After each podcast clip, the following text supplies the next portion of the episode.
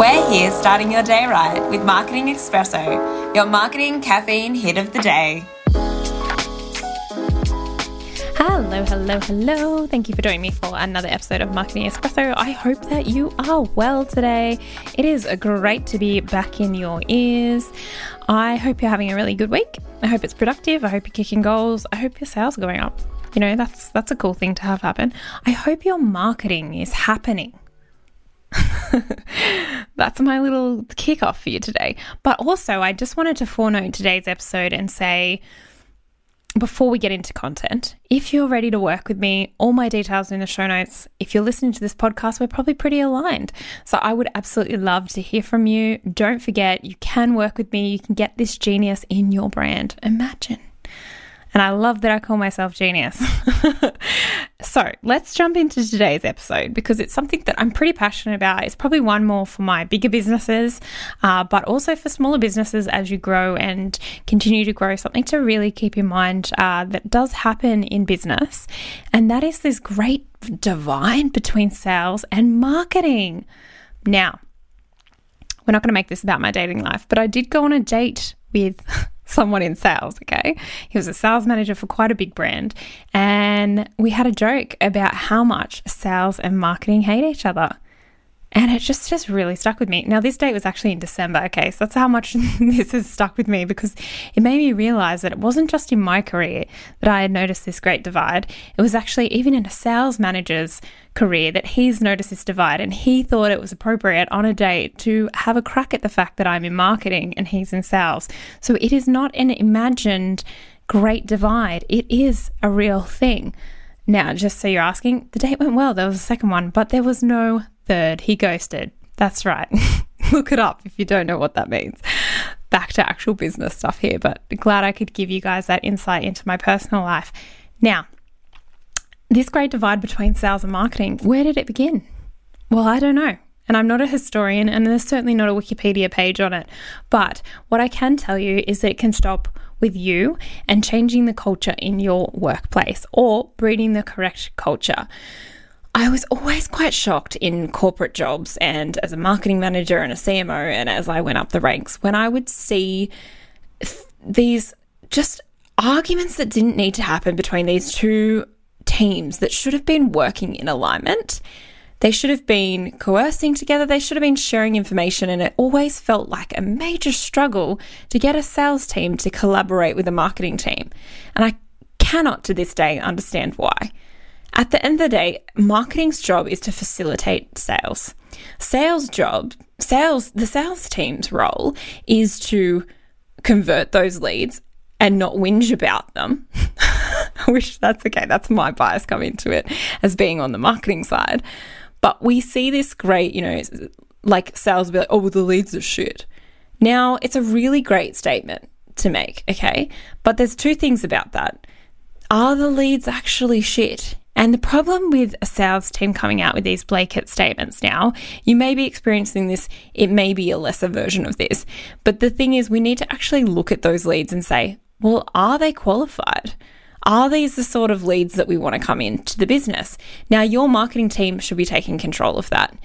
Your marketing team should, at any point, when a sales team comes back to them and says, We're not seeing results, that marketing team should be able to say, Well, actually, these are highly qualified leads. They fit this criteria because with all our data now and the fact that Google gives us data, Facebook gives us data, we can get so much information on the people that are searching and the people that are hitting our landing pages. There's absolutely no reason why we shouldn't know how highly qualified or unqualified these leads actually are.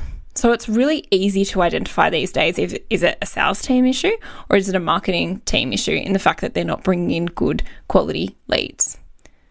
Now, has the sales team actually, as a management team, have we identified what a good quality lead looks like? Hmm, I'll leave you with that thought.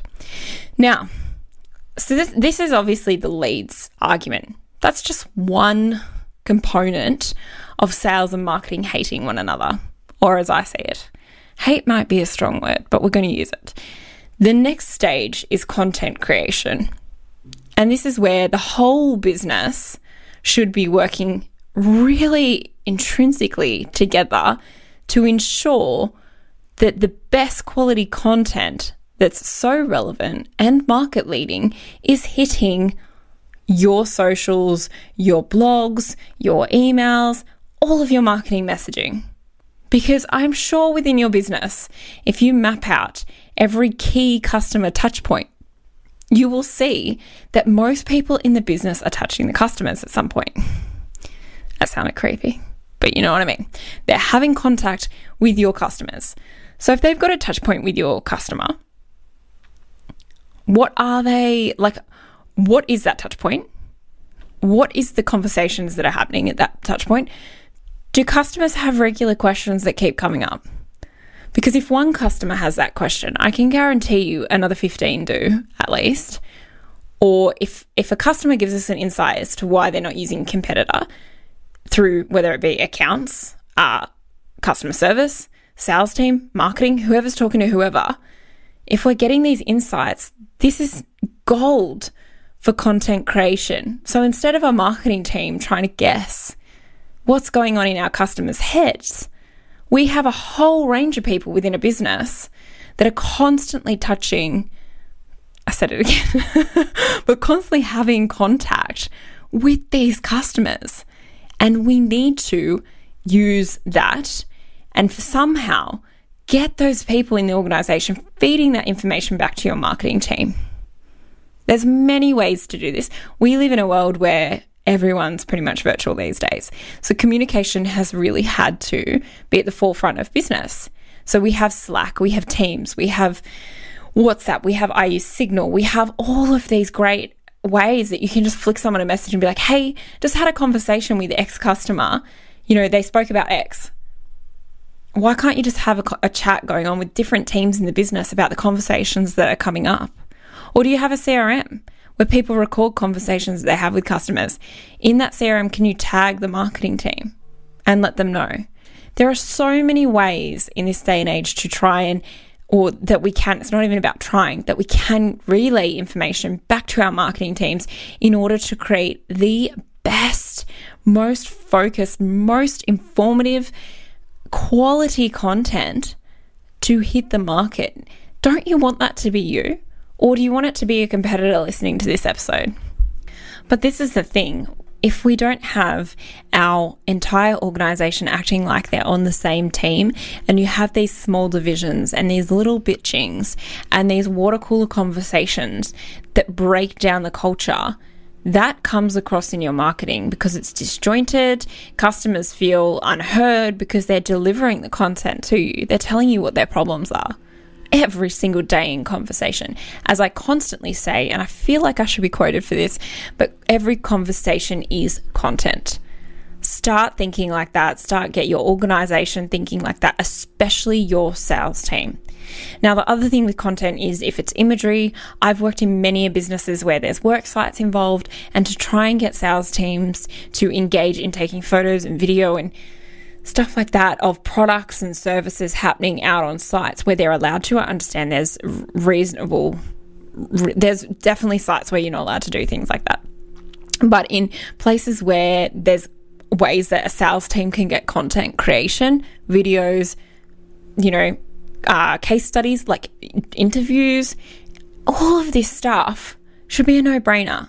Because if the sales team isn't getting this stuff, if they're not creating content, marketing has nothing to drive leads into the business, and therefore sales have nothing to do.